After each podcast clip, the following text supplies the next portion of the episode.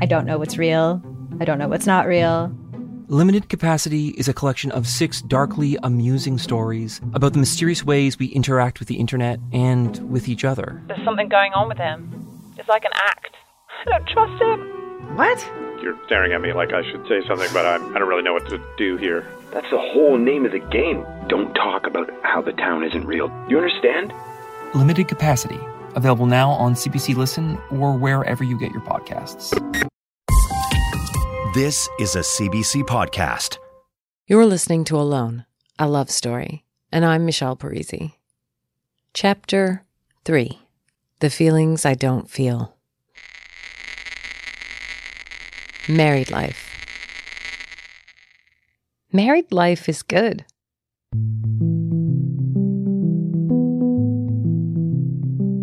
We spend a year in a basement apartment to save money to buy our own place. It's small and crammed with all of our stuff. Well, all of my stuff. He has nothing. I remember the first time I was ever in his room, in the house he shared with a bunch of guys. I asked, Where's all your stuff? And he shrugged and said he just left it all when he moved to this city. I like to travel light, he said, but I didn't understand. I mean, he wasn't traveling at all. He was living, wasn't he? I love my stuff. I'm nostalgic for an old bowl that belonged to my friend's late mother, or my grandmother's kitchen utensils, or the first piece of art I ever bought on my own. I would never leave any of my things behind. But he could. He did.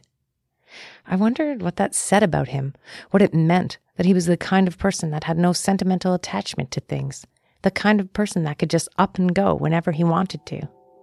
Could it mean he was unsentimental about people? It was a distant early warning sign I chose to ignore.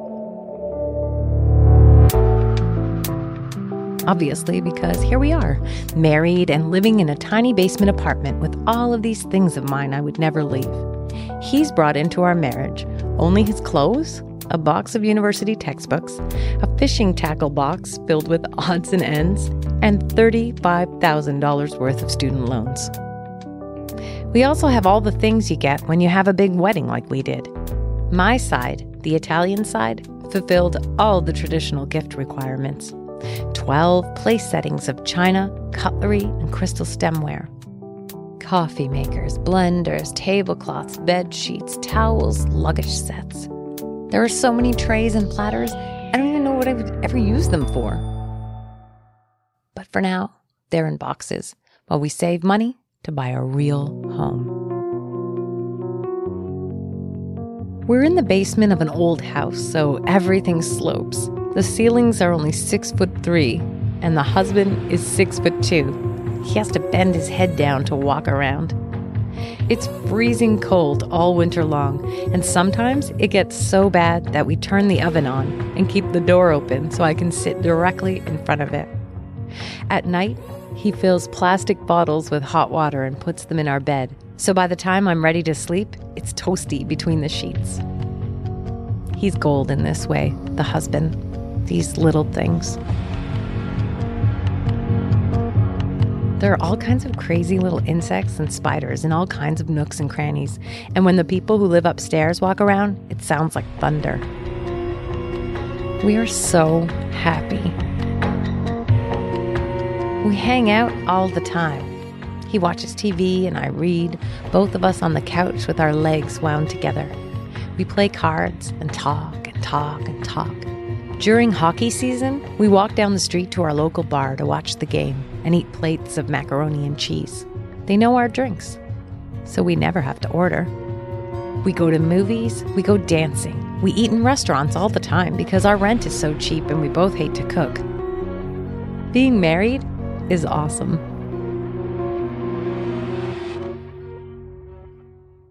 After a year in the basement, we've saved enough money for a down payment and we buy a condo right downtown. 800 square feet. It feels palatial compared to the basement apartment and my little bachelor before it. And it's warm. We spend three years there, happy, comfortable, carefree. That is, until the ultimatum.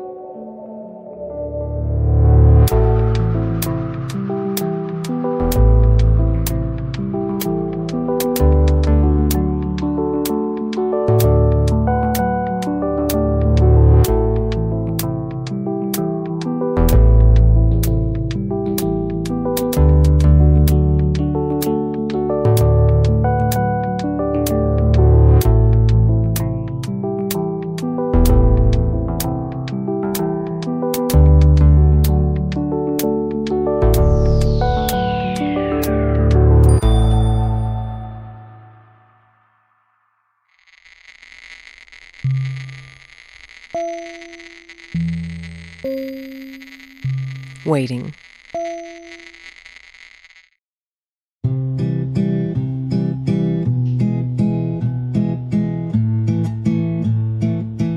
The ultimatum comes after a huge fight.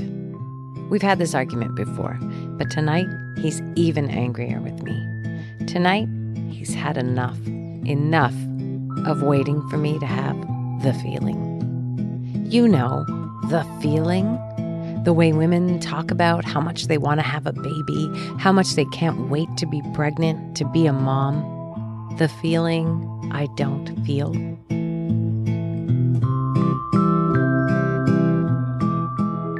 He says, You said you wanted to have a baby.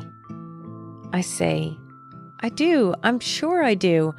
But I just don't have the feeling yet. I'm only 31. We still have time. He cuts me off. We've been married for four years. I know, and it's been awesome. What's the rush to have a baby? I'm just not ready yet. I'm not ready yet. Actually, I'm not sure I'll ever be ready. I've never had the feeling or anything close to the feeling, not even a twinge. I haven't felt the magical desire to be pregnant, to give birth, to care for a baby who will turn into a child and then into an adult and for the rest of my life be tethered to me. And I worry. I worry that a baby will change everything between us. That once we have a baby, our carefree, comfortable, love drunk life will be gone. We won't be able to go to the movies on a whim anymore, or eat in restaurants four nights a week, or be able to sleep in, or to sleep at all. We'll no longer be a nation of two. But he wants to be a dad so badly. I remember when we first met, he said, You are the mother of my children. The funny thing is, I had the same feeling about him this strange biological imperative that he was the father of my children, and we weren't even a couple yet. But the idea was more romantic than real for me. His jaw is so tight, and he grits his teeth at me in the way he does when he's angry. His face is so close to mine, his finger pointing right at my chest, but not actually poking me, just close, so close.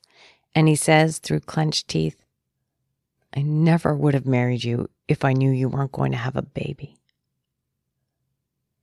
What? It comes out like a croak, and then tears. So many tears. He never would have married me?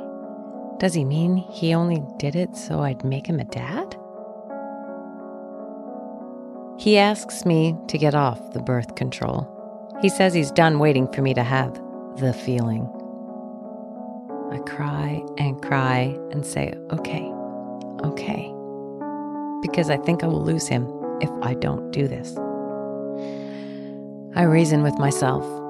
I may never have the feeling, so what the hell? Why not just get pregnant?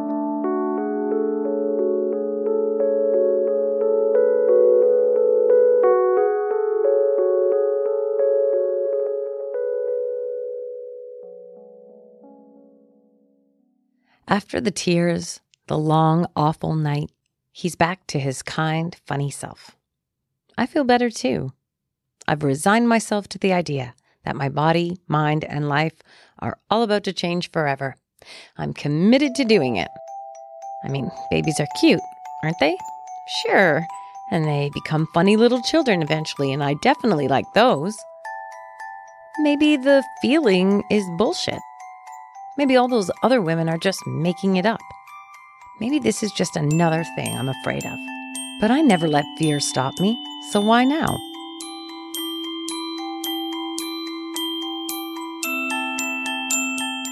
I go off the birth control. My doctor warns me that since I've been on it for so long, it may take up to a year to conceive. So I approach getting pregnant like I approach most things in life. I produce the shit out of conception. I go online and learn how it all works how long the egg lasts once it's released, how long sperm lasts once it's inside of me. I figure out when I'm ovulating next, plus or minus three days. Then, based on how long the egg and sperm are supposed to last, I come up with a plan. We need to have sex 11 days in a row, with my approximate ovulation date somewhere in the middle. As long as we do that, we've got to hit it, I say, and the husband is pleased with my calculations. He kisses my forehead, and I feel amazing because if he's happy, I'm happy. And I love when he's so admiring of my ability to estimate numbers quickly and accurately. How long it takes to get somewhere, the gratuity on a restaurant bill, the price of an item that's 65% off, and now what the formula is to make a baby on our first try. Which is exactly what happens. On the calendar in our kitchen, I plot the 11 day sexathon, and we have fun, excellent sex on each of those 11 days.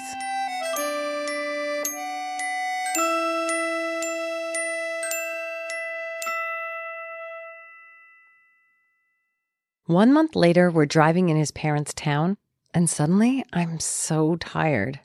I'm a little dizzy and I just feel weird. And then I know I'm pregnant. Just like that. Just like that, driving in our little car, it hits me. I'm pregnant. I don't know why I know it, but I do. And it's the most certain I've ever felt about something I have no proof of. I see a drugstore and pull the car into the parking lot.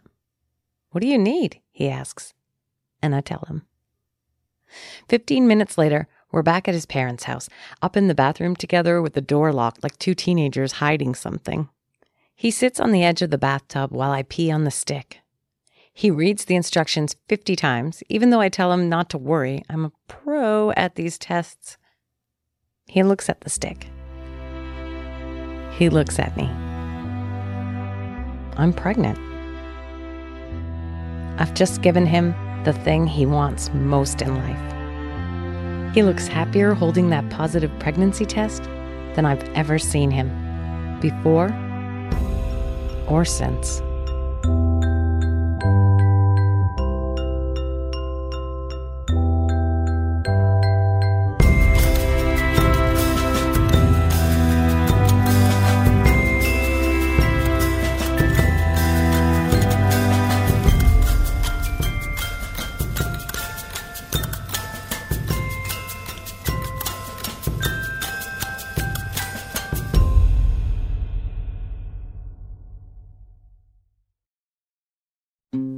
Hello, I'm Jess Milton. For 15 years, I produced The Vinyl Cafe with the late, great Stuart McLean. Every week, more than 2 million people tuned in to hear funny, fictional, feel good stories about Dave and his family. We're excited to welcome you back to the warm and welcoming world of The Vinyl Cafe with our new podcast, Backstage at the Vinyl Cafe. Each week, we'll share two hilarious stories by Stuart, and for the first time ever, I'll tell you what it was like behind the scenes. Subscribe for free wherever you get your podcasts.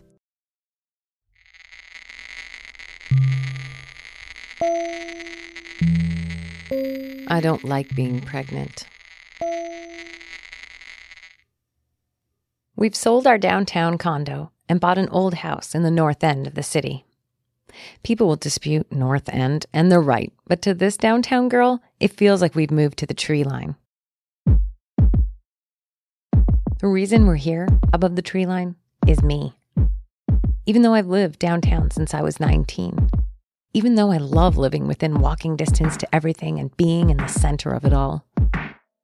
Even though I love living in an apartment, I am the one who pushed us to buy a house away from it all. Me, I know. It's like I'm a totally different person now that I'm pregnant. A person who thinks the right thing to do is to live in a house because a baby is coming. Even though we could have made do in our condo or just bought a two bedroom. But I'm stuck on the idea of a house. A baby needs a bedroom. A baby needs a house, and it should be quiet. So a baby needs a detached house with a backyard and a driveway with a garage. Make it a double.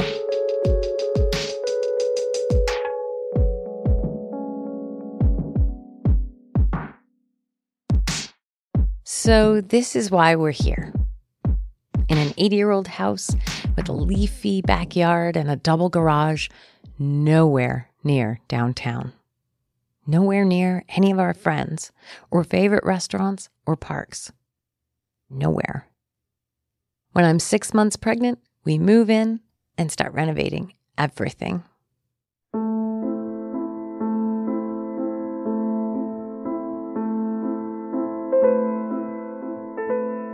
There are only two things I enjoy about being pregnant. One is that my hair is so shiny and curly and healthy and beautiful. The second is when she moves around inside me. And she moves a lot. What's she building in there? I always say. I just can't believe how much activity there is in my own body.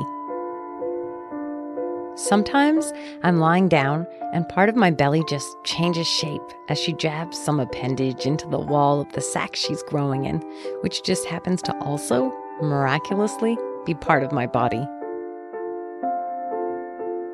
Beside me is her dad, the husband, as silly and adorable as ever. He grabs at the appendage and manages to hold it for a second, and I feel her fight to free herself from his grip. It's like they're playing together already, even though my body is between them.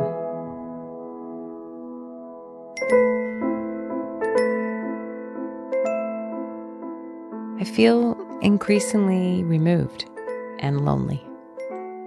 How can I be lonely with another human being inside of me? I mean, you can't get closer than that, can you? I also have a husband who's wanted to be a father for so long. He's so jazzed by the whole thing. But my body hurts. It's uncomfortable. I can't play soccer anymore, the thing I look forward to every week. Once the baby comes, it'll be my hormones that go wonky, my body that'll have to feed her. But first, she'll have to come out of my vagina. I have no idea what any of that will be like let alone being a mother for the rest of my life.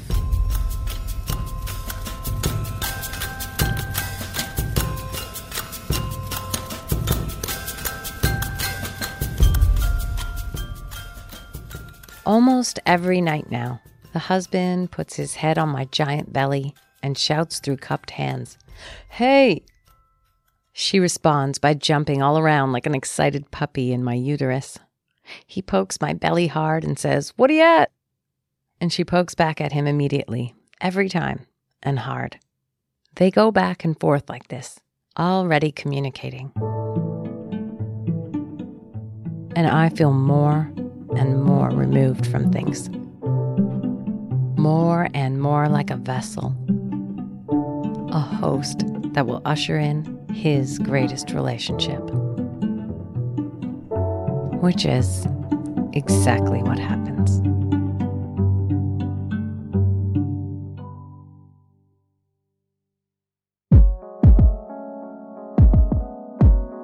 You're listening to Alone, a love story.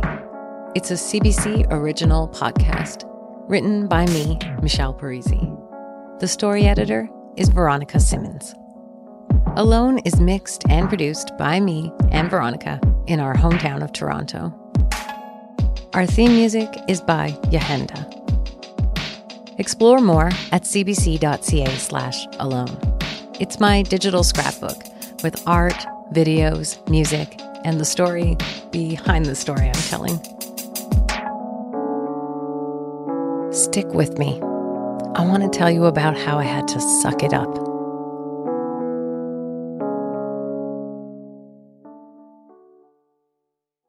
For more CBC podcasts, go to cbc.ca slash podcasts.